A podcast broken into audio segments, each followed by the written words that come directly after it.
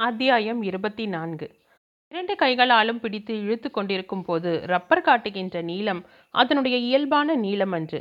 இழுத்து கொண்டிருப்பவனுடைய கை உண்டாக்கி காட்டும் செயற்கையான நீளம் அது. அதைப்போல் இயல்பாகவே தங்களிடம் உள்ள நேர்மை குறைவால் அதை தாங்கள் பிறரிடம் காட்டும் போது பெரிதாக்கி காட்டி வாழ்கின்றவர்கள் சிலர் சமூகத்தில் உண்டு. அகவாழ்வில் கொடுமையே உருவானவராக தெரியும் பர்மாக்காரர் நகரில் புகழும் பதவியும் பெற்று நேர்மையானவர் போல் காட்டிக்கொள்வது இந்த விதத்தில்தான் என்பது அன்று அரவிந்தனுக்கு உள்ளங்கை நெல்லி கனி போல் விளங்கிற்று. பிறரை வெறுப்பதற்கும் கடுமையாக பகைத்து கொண்டு அடி உதைகளில் இறங்குவதற்கும் கூட ஒரு வகை முரட்டு சாமர்த்தியம் வேண்டும். ஆனால் அன்பின் நெகிழ்ச்சியும் கலைகளில் மென்மையும் பண்பும் கலந்த மனமுள்ளவர்களுக்கு இந்த முரட்டுத்தனம் வராது. அரவிந்தன் சிறுவயதிலிருந்தே இந்த முரட்டுத்தனம் உண்டாகாமல் வளர்ந்தவன். முருகானந்தமோ இந்த முரட்டுத்தனத்தையே வீரமாக்கி கொண்டவன். பர்மாக்காரர் எஸ்டேட் மாளிகையில் அவரால் ஏவப்பட்ட முரட்டு அடியாள் தன்னை நோக்கி கைகளை ஓங்கிக் கொண்டு வந்தபோது அரவிந்தன் பதில் தாக்குதலுக்கும் தாக்குதலை சமாளிப்பதற்கும் தயாரானனை ஒழிய அவன் மனம் முரட்டு வெறி கொள்ளவில்லை. இத்தகைய கொடுமை தாக்குதல்களுக்கு அந்த முரட்டு வெறி உண்டாகாவிட்டால் வெற்றி இல்லை யமகிங்கரனைப் போல் கைகளை ஓங்கிக் கொண்டு வந்த அந்த புண்ணாக்கு தடியனிடம் மாட்டிக்கொண்டிருந்தால் அரவிந்தனால் போரிட்டு தப்பி இருக்க முடியாது தான் ஆனால் போரிடாமல் புண்படாமல் தப்பிக்க அருமையான சந்தர்ப்பம் வாய்த்தது அரவிந்தனுக்கு. மென்மை குணம் படைத்த நல்ல மனிதர்களை அந்த மென்மைக்கு ஊறு நேராமலே தெய்வ சித்தம் காப்பாற்றி விடுகிறது என்பது எத்தனை பொருத்தமான உண்மை? தெய்வ சித்தமோ அல்லது தற்செயலான சந்தர்ப்பமோ? எப்படி வைத்துக்கொண்டாலும் சரி அந்த சமயத்தில் அங்கே ஓர் அற்புதம் நிகழ்ந்தது. அந்த முரடன் அடித்து கீழே தள்ளிவிட அரவிந்தனை நெருங்கிக் கொண்டிருந்த சமயத்தில் ஒரு பெரிய கார் காம்பவுண்டிற்குள் நுழைந்து வேகமாக மாளிகை முகப்புக்கு வந்து நின்றது. கண்ணியமானவர்களாகவும் செல்வம் நிறைந்தவர்களாகவும் தோன்றிய யாரோ இரண்டு மூன்று பேர்கள் பர்மாக்காரரை நோக்கி கைகூப்பி கொண்டே காரில் இருந்து இறங்கினார்கள். அவ்வளவுதான். நாடகத்தின் காட்சி மாறுகின்றார் போல் உடனடியாக அங்கு ஓர் மாற்றம் நிகழ்ந்து வரவேணும் வரவேணும் என்று வாயெல்லாம் பல்லாக சிரித்து கொண்டே பர்மாக்காரரும் புது மண்டபத்து மனிதரும் வந்தவர்களை எதிர்கொண்டு அழைக்க ஓடி வந்தார்கள். பலராம் உள்ளே போய் அம்மாவிடம் காப்பி பலகாரத்துக்கு சொல்லு என்று தடியனை வேறு காரியத்திற்கு திருப்பிவிட்டார் பர்மாக்காரர். தன்னை பற்றி வந்தவர்களுக்கு முன்னால் அரவிந்தன் ஏதாவது கண்டபடி கூச்சல் போட்டு மானத்தை வாங்கிவிடப் போகிறான் என்ற பயத்தினால் அவரே முந்திக் கொண்டார். ஒன்றுமே நடக்காதது போல் சிரித்த முகத்தோடு அவனை நோக்கி நீ போய்விட்டு நாளைக்கு வா தம்பி இப்போது நேரமில்லை எனக்கு என்றாரே பார்க்கலாம். ஒரே வினாடியில் காட்சியை மாற்றி நடித்துவிட்ட அந்த சாமர்த்தியத்தை எப்படி வியப்பதென்றே அரவிந்தனுக்கு தெரியவில்லை. அவன் பயத்தையும் வியப்பையும் இன்னும் எண்ணற்ற உணர்ச்சிகளையும் மனத்தில் சுமந்து கொண்டே அந்த பெரிய தோட்டத்திலிருந்து வெளியேறி சாலைக்கு வந்தான். சிறிது நேரத்தில் பஸ் வந்தது. கையை நீட்டி பஸ்ஸை நிறுத்தி ஏறிக்கொண்டான் மதுரை வெளியூரிலிருந்து மதுரை திரும்பும் பஸ் அது. வைகை பாலத்து இறக்கத்தில் யானைக்கல்லில் இறங்கி கொண்டான் அரவிந்தன். இரவு மணி எட்டுக்கு மேல் ஆகியிருந்தது. செல்லறை விற்பனைக்காக பலாப்பழம் மாம்பழம் முதலிய பழங்களை மொத்தத்தில் குவித்து வைத்து கொண்டிருக்கும் பழ கமிஷன் மண்டிகள் நிறைந்த யானைக்கல் பிரதேசம் மனம் பரப்பி கொண்டிருந்தது. ஊரெல்லாம் பலாப்பழமும் மாம்பழமுமே நிரம்பி கிடப்பது போல் அந்த பகுதிக்கென்றே ஒரு வகை பழமனம் சொந்தமாக இருந்தது. பலாப்பழத்தின் உடைந்த சக்கைகளும் அழுகின பத பழ சிதறல்களுமாக வீதியே பழக்கடைகளுக்கு அடையாளம் சொல்லி வழிகாட்டுவது போல் ஒரு தோற்றம். அரவிந்தன் நடந்து கொண்டிருந்தான். அவன் மனம் பர்மாக்காரர் எஸ்டேட்டில் நடந்த சம்பவங்களின் அதிர்ச்சியிலிருந்து இன்னும் முழுமையாக விடுபடவில்லை. தேர்தல் காலங்களில் ஆட்களை கடத்தி கொண்டு போய் ஒழித்து வைப்பது தனியே கூட்டிச் சென்று மிரட்டி பயமுறுத்துவது போன்ற சூழ்ச்சிகள் நடைபெறுவது உண்டு என்று அவன் கேள்விப்பட்டிருக்கிறான். அம்மாதிரி பயங்கர சூழ்ச்சிகளையும் செயல்களையும் பற்றி தேர்தலை ஒட்டிய காலத்து செய்தித்தாள்களில் சில செய்திகளிலும் படித்திருக்கிறான். அப்போதெல்லாம் இத்தகைய நிகழ்ச்சிகள் இன்றைய உலகில் சர்வசாதாரணமாக நடைபெற்ற இடம் இருக்கிறது என்பதையே அவன் நம்பியது கிடையாது. ஏன்? ஒப்புக்கொண்டதும் இல்லை. ஆனால் இன்று தன்னுடைய வாழ்க்கையில் தானே இப்படி ஒரு நிகழ்ச்சிக்கு ஆளாகி தப்பி வந்திருப்பதை நினைத்த போது அவனுக்கு உடல் புல்லரித்தது. மென்மையான பழத்துக்குள்ளே வன்மையான கொட்டை பொதிந்திருப்பது போல் அன்பாலும் அறத்தாலும் அப்பாவியாக வாழ்கின்றவர்களின் நடுவே கொடுமையாலும் சூழ்ச்சியாலும் வாழ முயறு முயலுகின்றவர்கள் இலைமறை காய்மர் காய் என இருக்கின்றார்கள் என்பதை இன்று அவன் நம்பினான். ஒப்பும் கொண்டான். அனுபவித்தும் உணர்ந்து விட்டான். யானைக்கல்லில் இறங்கி நேர் மேற்கே செல்லுகின்ற சாலையில் நடந்து கொண்டிருந்த அரவிந்தன் பழைய சொக்கநாதர் கோவில் வாயில் தெற்கே திரும்பிய போது யாரோ கைத்தட்டி கூப்பிட்டார்கள். வெறும் கைத்தட்டலாக மட்டும் இருந்தால் அரவிந்தன் திரும்பி பார்த்திருக்க மாட்டான். கைத்தட்டலோடு அதோ அரவிந்தன் மாமா போறாரு என்று பழக்கமான குரல் ஒன்று சேர்ந்து ஒலிக்கவே அவன் திரும்பி பார்த்தான். பூரணியின் தங்கை மங்கையர்க்கரசி மங்களேஸ்வரி அம்மாள் செல்லம் சம்பந்தன் எல்லோரும் கோவிலின் படிக்கட்டில் நின்று கொண்டிருந்தார்கள். கீழே வீதியில் அந்த அம்மாளுடைய கார் நின்று கொண்டிருந்தது. சிறுமி மங்கையர்க்கரசி தான் அவன் பாதையோரமாக போவதை பார்த்து அடையாளம் கண்டு கூப்பிட்டிருக்கிறாள். சுகமாய் இருக்கிறீர்களா? எங்கேயாவது வெளியூர் போயிருந்தீர்களா? பூரணி கோடைக்கானல் போன பின்பு நீங்கள் கண்ணில் தட்டுப்படவே இல்லையே. இப்போது கூட நான் உங்களை பார்க்கவில்லை. இந்த பெண்தான் நீங்கள் போவதை பார்த்துவிட்டு சொன்னாள். அப்புறம் கைத்தட்டி அழைத்தேன். மங்களேஸ்வரி அம்மாள் அன்போடு அவனை விசாரித்தாள். முதுமையின் பொறுப்பும் கண்ணியமான பண்புகளும் நிறைந்த அம்மாளின் மலர்ந்த முகத்தை பார்த்ததுமே கைகள் குவித்து வணங்கினான் அரவிந்தன். வயது ஆக ஆக பெண்களிடமிருந்து பெண்மையின் மயக்கும் அழகு கழன்று தாய்மையின் தெய்வீக அழகு வந்துவிடுகிறது என்று அவன் படித்திருந்தான். மங்களேஸ்வரி அம்மாளின் முகத்தில் மூப்பின் நலிவையும் மறைத்துக்கொண்டு ஒரு தாய்மை பொலிவு தென்படும். அந்த கௌரவமான அழகை வணங்காமல் இருக்க அரவிந்தனால் முடியாது. பாரத நாட்டின் பெண்ணின் பெருமையே அந்த தாய்மை அழகுதான் என நினைப்பவன் அவன். அவன் தன்னை பற்றி அந்த அம்மாள் விசாரித்ததற்கு மறுமொழி கூறினான். சிற்றப்பாவின் இறுதி சடங்குகளுக்காக கிராமத்திற்கு போய்விட்டு வந்ததையும் மறுநாள் அவசரமாக கோடைக்கானல் போவதற்காக இருப்பதையும் விவரித்தான். மீனாட்சி சுந்தரம் முருகானந்தத்தோடு பூரணியை சந்திப்பதற்காக கோடைக்கானல் போயிருக்கிறார் என்பதையும் அந்த அம்மாளிடம் சொன்னான். என்ன காரியமாக சந்திக்க அவர் அங்கே போயிருக்கிறார் என்பதை அந்த அம்மாளும் கேட்கவில்லை. அவனும் அதை பற்றி சொல்லவில்லை. நான் கூட இந்த குழந்தைகளையும் கூட்டிக் கொண்டு ஒரு முறை போய் பார்த்துவிட்டு வர வேண்டும் என்று தோன்றுகிறது. பூரணி போய் சேர்ந்ததும் அங்கிருந்து எனக்கு ஒரு கடிதம் எழுதியிருந்தாள். அப்புறம் ஒன்றும் தகவலே இல்லை. மூத்த பெண்ணையும் அவள் கூட அனுப்பியிருக்கிறேன். அந்த பெண்ணுக்கு கல்யாணத்தை முடித்துவிட வேண்டும் என்று வரன்கள் பார்த்து கொண்டிருக்கிறேன். ஒன்றும் சரியாக அமையவில்லை. உங்களுக்கு ஒன்றும் அவசரமான காரியமில்லாவிட்டால் வீட்டிற்கு வாங்களேன். ராத்திரி சாப்பாட்டை அங்கே வைத்து கொள்ளலாம். எனக்கும் உங்களிடம் சிறிது நேரம் மனம் விட்டு பேச வேண்டும் போல் இருக்கிறது என்று மங்களேஸ்வரி அம்மாள் வேண்டிக் கொண்ட போது அரவிந்தனால் மறுக்க முடியவில்லை. நான் இரவில் சாப்பிடுவதில்லை. சிற்றுண்டிதான். காலையில் நீங்களும் வருவதானால் நாம் எல்லோரும் சேர்ந்தே கோடைக்கானலுக்கு போகலாம் என்று அந்த அம்மாளோடு காரில் செல்லும்போது அரவிந்தன் சொன்னான். பூரணியை இலங்கைக்கும் மலேசியாவுக்கும் சொற்பொழிவுக்கு அழைத்து கடிதங்கள் வந்திருக்கின்றனவாம். அவள் அதை பற்றி இன்னும் முடிவு சொல்லவில்லையாம். மங்கையர் கழகத்திலிருந்து அவளை சம்மதிக்க செய்ய வேண்டும் என்று என்னிடம் வந்து நச்சரிக்கிறார்கள். அதற்காக நான் கோடைக்கானல் போக வேண்டியிருக்கிறது என்று மங்களேஸ்வரி அம்மாள் கூறிய செய்தி அரவிந்தனுக்கு புதிதாயிருந்தது. பூரணியின் வாழ்க்கையில் எந்த புகழ் ஒளி பரவ வேண்டும் என்று அவன் கனவுகள் கண்டு கொண்டிருந்தானோ அது பரவுகிற காலம் அருகில் நெருக்கி வருவதை அவன் இப்போது உணர்ந்து பூரித்தான். மதுரை நகரத்து வீதிகளில் வழியெல்லாம் ஒளிவெள்ளம் இறைந்து கிடந்தது. கார் அவற்றிடையே புகுந்து விரைந்து கொண்டிருந்தது. நகரத்து பல்லாயிரம் வாய்கள் முளைத்து தாறுமாறாக குரல் எழுப்பி பாடிக்கொண்டிருப்பது போல் ஒலிபெருக்கிகளும் சினிமா வசன இசைத்தட்டுகளும் மூளைக்கு மூளை ஒலித்து கொண்டிருந்தன. ஒன்றரை நாள் இந்த நகரத்து சந்தடியில் இருந்து விலகி ராமநாதபுரம் சீமையின் வறண்ட கிராமம் ஒன்றில் இருந்து விட்டு வந்த அரவிந்தனுக்கு இப்போது நகரமே பு சிறிது புதிதாக பெரியதாய் மாறியிருப்பது போல் பிரமை தட்டியது. வெளியூர் சென்றுவிட்டு மதுரை திரும்பும் போதெல்லாம் இந்த உணர்வு அவனுக்கு ஏற்பட்டது. தானப்ப முதலி தெருவில் மங்களேஸ்வரி அம்மாள் வீட்டு வாயிலில் கார் நின்றதும் அரவிந்தன் இறங்கினான். உள்ளே வாங்க அரவிந்தன் மாமா என்று மங் மங்கேற்கரசி அவனை தன் பூங்கையால் பிடித்து இழுத்தாள். இந்த சிறுமியிடம் அரவிந்தனுக்கு தனிப்பட்ட பிரியம் உண்டு. பூரணியின் தங்கை என்பதற்காகவோ பேராசிரியர் அழகிய சிற்றம்பலத்தின் கடைசி பெண் குழந்தை என்பதற்காகவோ மட்டும் ஏற்பட்ட பிரிவில்லை அது. உயிர் பெற்று நிற்கும் தங்க குத்துவிளக்கு போல் முகமும் கண்களும் சிரிப்பும் கைகளும் கால்களும் எல்லாம் பூக்களாலேயே படைத்து பூக்களால் மனமூட்டினாற் போல மாய கவர்ச்சி வாய்ந்த சிறுமி இவள்.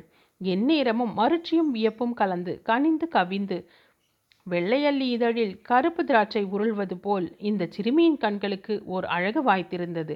பெண் குழந்தைகளின் கண்களில் இருந்து இந்த மருட்சியும் வியப்பும் மாறி கள்ளத்தனம் குடிகொள்கின்ற வயது வந்தாலும் மங்கையர்க்கரசிக்கு இந்த அழகு மாறாதது போல் அவ்வளவு நிறைவாகவும் பதிதா பதிவாகவும் இருந்தது. குறுகுறு நடந்து சிறு சிறுநகை நீட்டி இட்டும் தொட்டும் என்று குழந்தமை அழகை வர்ண் பற்றி வர்ணித்திருக்கிறார்களே அந்த அழகு குறுகுறுப்பு சிறுமியான பின்பும் இந்த பெண்ணிடமிருந்து போகவில்லை. அதுதான் அரவிந்தனை கவர்ந்தது. பூரணியின் விழிகளிலும் இந்த அழகு உண்டு. ஆனால் அது அறிவொளி கலந்த அழகாயிருந்தது. வெகு நாட்களாகவே சந்திக்க வாய்ப்பின்றி பிரித்துவிட்ட சொந்த தம்பியை அன்போடு உபசாரம் செய்வது போல் அரவிந்தனுக்கு உபசாரம் செய்தாள் மங்களேஸ்வரி அம்மாள். செல்வ செழிப்புக்குரிய ஆணவமோ சிறிதும் இல்லாமல் இந்த அம்மாள் எப்படி இவ்வளவு அன்புமயமாக நெகிழ்ந்துவிட முடிகிறதென்று அவனுக்கு ஆச்சரியமாகத்தான் இருந்தது. பழகுகின்றவர்களோடு ஒட்டிக்கொள்ளும்படி செய்து விடுவதன் காரணமாக அன்புக்கு தமிழில் பசை என்று ஒரு பெயர் உண்டு. மனிதர்களுடைய மனங்களை இணைத்து தொடுத்து விடுகின்ற சக்தி அன்புக்கு இருப்பதால் நார் என்றும் அன்புக்கு ஒரு பெயர் உண்டு. அந்த அம்மாள் அன்புமயமாக பழகிய விதத்தை கண்டபோது பசை நார் என்னும் சொற்களுக்கு அன்பு என்னும் பொருள் அமைந்த நயம் பற்றி பூரணி எப்போதோ தன்னிடம் கூறியிருந்த விளக்கம் அரவிந்தனுக்கு நினைவு வந்தது. சாப்பாட்டுக்கு பின் சிறிது நேரம் படித்து கொண்டிருந்துவிட்டு மங்கையர்க்கரசியும் செல்லமும் சம்பந்தனும் தூங்கிப் போனார்கள். மங்களேஸ்வரி அம்மாள் அரவிந்தனிடம் மனம் விட்டு பேசிக் கொண்டிருந்தாள். ஒளிவு மறைவு இல்லாமல் குடும்பத்திற்கு மிகவும் நெருக்கமான மனிதர்களிடம் எல்லாவற்றையும் சொல்வது போல் சொல்லிக் கொண்டிருந்தாள். என்னவோ பித்து பிடித்த மாதிரி இதையெல்லாம் உங்களிடம் சொல்லிக் கொண்டிருக்கின்றேனே என்று நினைத்து கொள்ளாதீர்கள். நெருக்கமும் உறவும் கொண்டாடி கவலைகளை பகிர்ந்து கொள்ள எனக்கு மனிதர்கள் என்று யார் இருக்கின்றார்கள் இங்கே? நீங்கள் இருக்கின்றீர்கள் பூரணி இருக்கிறாள். நீங்கள் இருவரும் தான் எனக்கு அந்தரங்கமானவர்கள் என்று மனத்திற்குள் தீர்மானம் பண்ணி கொண்டு விட்டேன். பணத்தையும் செல்வாக்கையும் புகழையும் பகிர்ந்து கொள்ள மனிதர்கள் கிடைப்பார்கள். துன்பங்களையும் வேதனைகளையும் பங்கு கொண்டு தாங்கி நிற்கத்தான் யாரும் கிடைக்க மாட்டார்கள். ஆனால் நீங்கள் இருவரும் அப்படிப்பட்டவர்கள் இல்லை. கடவுள் உங்கள் இருவருக்கும் தங்கமான மனத்தை படை கொடுத்திருக்கிறார். உலகத்தை எல்லாம் ஒரு குடும்பமாக எண்ணி அன்போடும் அனுதாபத்தோடும் பழகுகின்ற பக்குவம் உங்கள் இரண்டு பேருடைய மனத்துக்கும் ஒற்றுமையாக அமைந்திருக்கிறது. பூரணிக்கும் எனக்கும் பழக்கம் ஏற்பட்டதே ஒரு விசித்திரமான நிகழ்ச்சி. அவள் அதையெல்லாம் உங்களிடம் சொல்லியிருப்பாள் என நினைக்கிறேன். அவளை முதன் முதலாக நான் சந்தித்த தினத்திலிருந்து என்னுடைய மூத்த பெண்ணாக வரித்து கொண்டு விட்டேன். அவள் மூலமாகத்தான் நீங்கள் எனக்கு பழக்கமானீர்கள் அரவிந்தன். நீங்கள் வித்தியாசம் வைத்துக்கொண்டு பழகக்கூடாது. பூரணி இந்த வீட்டின் மூத்த பெண்ணானால் நீங்கள் இந்த வீட்டின் மூத்த மாப்பிள்ளை. இந்த வீட்டிலும் இதன் சுகபோகங்களிலும் என் வயிற்றில் பிறந்த வசந்தாவுக்கும் செல்லத்துக்கும் எத்தனை பாக்கியதை உண்டோ அவ்வளவும் உங்களுக்கும் உண்டு. நான் பணத்தோடு பிறக்கவில்லை. நான் பணத்தோடு போகப் போவதும் இல்லை. இப்படியெல்லாம் வாழ நேரும் என்று கனவில் கூட சின்ன வயதில் நான் எண்ணியதில்லை. ஏழை குடும்பத்திலிருந்து அவருக்கு வாழ்க்கைப்பட்டேன் இலங்கை மண்ணில் போய் உழைப்பினாலும் முயற்சியாலும் உயர்ந்து இத்தனை பணத்தையும் இத்தனை துக்கத்தையும் இந்த பெண்களையும் எனக்கு சேர்த்து வைத்துவிட்டு சென்று விட்டார் அவர். பணமும் பெருமையும் இருந்து என்ன செய்ய? இந்த பெண் வசந்தாவுக்கு ஒரு நல்ல இடம் அகப்படாமல் தவிக்கிறேன் என்று கூறி பெருமூச்சு விட்டாள் மங்களேஸ்வரி அம்மாள். அந்த அம்மாள் கூறியவற்றை கேட்டபோது அரவிந்தன் மனம் குழைந்தான். அந்த அபூர்வமான அன்பும் பாசமும் அவன் மனத்தை கவர்ந்தன. பர்மாக்காரர் போல் இதயமே இல்லாதவர்கள் வாழ்கின்ற உலகத்தில் இவ்வளவு அற்புதமான பெருமனம் படைத்த இந்த தாயும் அல்லவா இருக்கின்றாள் என்று நினைத்தான் அவன். முருகானந்தம் வசந்தா தொடர்பை அந்த அம்மாளிடம் குறிப்பாக சொல்லி சம்மதம் பெற வேண்டிய சமயம் அதுதான் என்று அரவிந்தனுக்கு புரிந்தது. அந்த அம்மாளின் பரந்த மனம் மனத்தை மறுக்காமல் ஒப்புக்கொள்ளும் என்று அவன் ம உள்ளம் உறுதியாக நம்பியது. அரவிந்தன் அந்த அம்மாளிடம் கேட்டான் அம்மா உங்கள் பெண் வசந்தாவின் திருமணத்திற்காக சிரமப்படுவதாக கூறுகின்றீர்களே. சிரமப்பட வேண்டிய காரணம் என்ன? உங்களுக்குத்தான் தெரியுமே. அசட்டுத்தனமாக சினிமாவில் சேர்கிறேன் என்று போய் எவனுடனோ அலைந்து விட்டு ஏமாந்து திரும்பினாள். ஊரில் அது கை கால் முளைத்து தப்பாக பரவியிருக்கிறது. பெண்ணின் தூய்மையில் நமக்கெல்லாம் நம்பிக்கை நன்றாக இருக்கிறது. ஆனால் ஊரார் அதிலேயே சந்தேகப்படுகின்றார்கள். எங்காவது ஒரு வரன் முடிவாகும் போலிருந்தால் யாராவது இல்லாததும் பொல்லாததும் சொல்லி குறுக்கே புகந்து கலைத்து விடுகின்றார்கள். இதை செய்வதில் அவர்களுக்கு என்னதான் பெருமையோ தெரியவில்லை என்று ஏக்கத்தோடும் வருத்தத்தோடும் கூறினாள் அந்த அம்மாள். அரவிந்தன் ஆறுதல் கூறினான். சினிமாவில் அடிக்கின்ற பித்து அந்த ஏமாத்துக்கார மனிதனோடு புறப்பட்டு போக செய்துவிட்டது. அவ்வளவுதானே தவிர உங்கள் பெண் மீது வேறு அப்பழுக்கு சொல்ல முடியாதே. மதுரையிலிருந்து திருச்சி வரையில் ஓர் ஆண் பிள்ளையோடு ரயிலில் பயணம் செய்தது மன்னிக்க முடியாததொரு குற்றமா அம்மா? அதை நினைத்தால் தானே வயிற்றெரிச்சலாக இருக்கிறது. ஒன்றுமில்லாததை எப்படி எப்படியோ திரித்து பெண்ணுக்கு மனமாகாமல் செய்துவிட பார்க்கிறார்களே. நான் ஒருத்தி தனியாக இப்படி இந்த சமூகத்தில் அநியாய பழியை சுமப்பேன். இதை சொல்லும்போதே அந்த அம்மாளின் குரல் கரகரத்து நைந்தது. தூய்மையான அந்த தாயின் கண்களில் நீர்மணிகள் அரும்பி சோகம் படர்வதை அரவிந்தன் கண்டுவிட்டான். அவனுடைய உள்ளம் உருகியது. அந்த தாயின் தவிப்பு அவனுடைய உணர்வை கரைத்தது. அப்போது அரவிந்தனுடைய மென்மையான உள்ளத்தில் ஓர் இளங்கவியின் குமுறல் எழுந்தது. உத்தர ராமாயணத்தில் சீதையை ஊராருக்காக ராமன் சந்தேகமுற்ற போது அந்த அபவாதத்தை பொறுமைக்கெல்லாம் எல்லையான பூமியே பொறுத்து கொள்ள முடியாமல் தன் மண்மேனி வழி திறக்க புண்ணாக பிளந்து உள்ளே ஏற்றுக்கொண்டதைப் போல் இந்த சமூகத்தில் ஒவ்வொரு அப்பாவி பெண்ணுக்கும் துன்பம் வரும்போது அந்த துன்பம் அவளை அணுக விடாமல் பூமியே பிளந்து ஏற்றுக்கொண்டு விட்டால் எத்தனை நன்றாயிருக்கும்? இருக்கும் சமூகத்தில் பழிகளுக்கு நடுவே அபலையாய் சபலையாய் ஆதரவு எழுந்து நிற்கும் ஒவ்வொரு பெண்ணும் ஒரு சீதைதான். நல்வழி தா எனக்கு மண்மகளே என்று சீதை மண் புகுந்தது போல் பழிகளிலிருந்து விடுபட்டு பிரகிருதியின் அடிமடியில் சரண் புகுந்து விடுகிறதென்பு இந்த தவத்திருநாட்டு பெண்களிடம் இன்று இல்லாமற் போயிற்றே என்று கொதித்து வேதனைப்பட்டான் அரவிந்தன். நான் இப்படி பழிச்சென்று கேட்பதற்காக வருத்தப்பட்டு கொள்ளக்கூடாது அம்மா. என்னையும் பூரணியையும் போலவே நீங்களும் முற்போக்கான கருத்துள்ளவர் என்றுதான் எனக்கு தோன்றுகிறது. அதனால்தான் கூச்சமும் தயக்கமும் இல்லாமல் இப்படி உடனே உங்களை கேட்கின்றேன். தவறாக எண்ணிக்கொள்ளாதீர்கள். உங்களை விட தாழ்வான குறைந்த பொருளாதார நிலையில் உள்ள ஏழை குடும்பத்து இளைஞன் ஒருவனை உங்கள் பெண்ணுக்கு கணவனாக ஏற்றுக்கொள்வீர்களா நீங்கள்? என்று மெல்ல சிரித்துக்கொண்டே அந்த அம்மாள் முகத்தை உற்று பார்த்தவாறே கேட்டான் அரவிந்தன். அந்த அம்மாளும் சிரித்துக்கொண்டே பதில் கூறலானாள். அரவிந்தன் என்னை பற்றி இந்த சந்தேகம் உங்களுக்கு தோன்றியிருக்கவே கூடாது. பணத்துக்காகவும் பகட்டுக்காகவும் மனிதர்களை மதிக்கின்ற குணம் என்னிடம் என்றும் இருந்ததில்லை. நான் ஏழை குடும்பத்தில் பிறந்து பணக்கார கணவனுக்கு வாழ்க்கைப்பட்டது போல் என் பெண் பணக்கார குடும்பத்தில் இருந்து ஏழை கணவனுக்கு வாழ்க்கைப்படட்டுமே? என் பெண் விரும்பாத இடத்தில் அவளை வற்புறுத்தி தள்ளக்கூடாது என்ற ஒரு நோக்கம் தவிர வேறு ஏற்றத்தாழ்வை நான் பார்க்க விரும்பவில்லை. நீங்கள் என்னவோ பூரணியையும் உங்களையும் தான் மிகவும் முற்போக்கானவர்கள் என்று சொல்லிக் கொள்கிறீர்கள். உங்களுக்கு தெரிந்திருக்க காரணமில்லை. நான் உங்களையெல்லாம் விட முற்போக்கானவள் என்பதை பூரணி ஒருவாறு புரிந்து கொண்டிருப்பாள். என் பெண் மாறுபட்ட சூழ்நிலையில் பழக வேண்டும் என்பதற்காகத்தான் நான் அவளை ஆண்கள் கல்லூரியில் சேர்த்தேன்.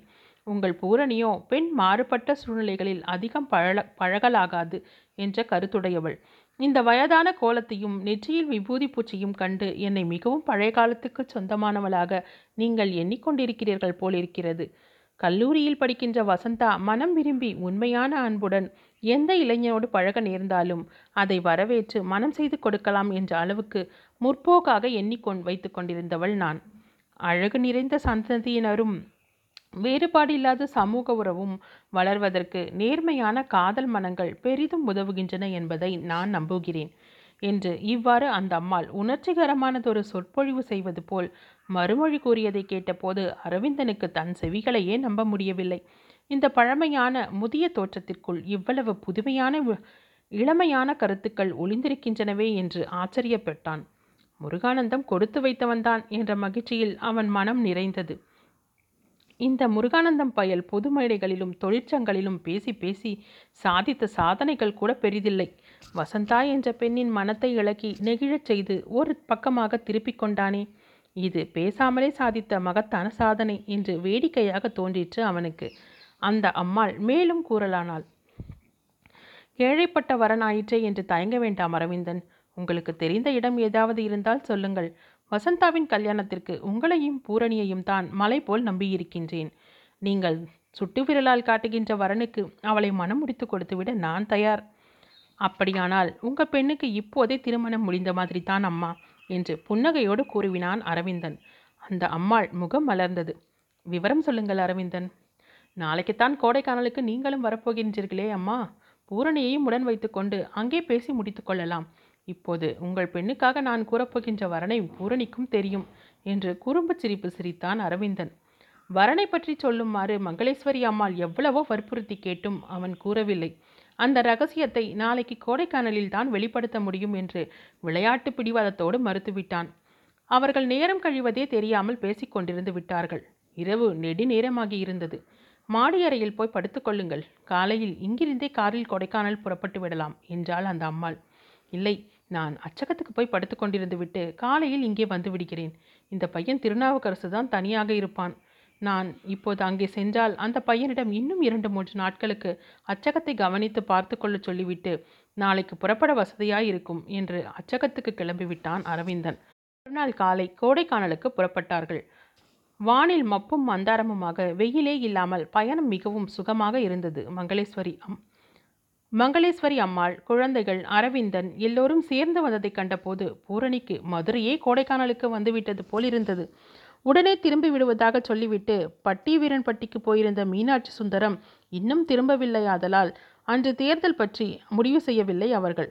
அவருடைய வரவை எதிர்பார்த்தனர். அன்று மாலையில் முருகானந்தமும் மங்களேஸ்வரி அம்மாள் வசந்தா குழந்தைகள் எல்லோரும் ஏரிக்கரைக்கு உலாவப் போயிருந்தார்கள். அரவிந்தனும் பூரணியும் மட்டும் தமிழ் முருகன் கோவில் கொண்டிருக்கும் குறிஞ்சி ஆண்டவர் கோவிலுக்கு புறப்பட்டு போனார்கள். மாலை நேரத்தில் மலைச்சாலையில் நடப்பது இன்பமாக இருந்தது. பகல் என்னும் கணவனை இழந்த மாலை என்னும் மேல் திசை பெண் பால்வடியும் வாயையுடைய பிறை என்னும் பிள்ளையை இடுப்பில் ஏந்தி நின்று விதவை கோலத்தில் புலம்புகின்றார் போல் தோன்றும் மாலை போவதாக இருந்தது அது. கோடைக்கானலுக்கு வந்த பின் பூரணியின் நிறம் வெளுத்திருப்பதாகவும் அழகு அதிகமாயிருப்பதாகவும் அருந்தி அரவிந்தனுக்கு தோன்றியது.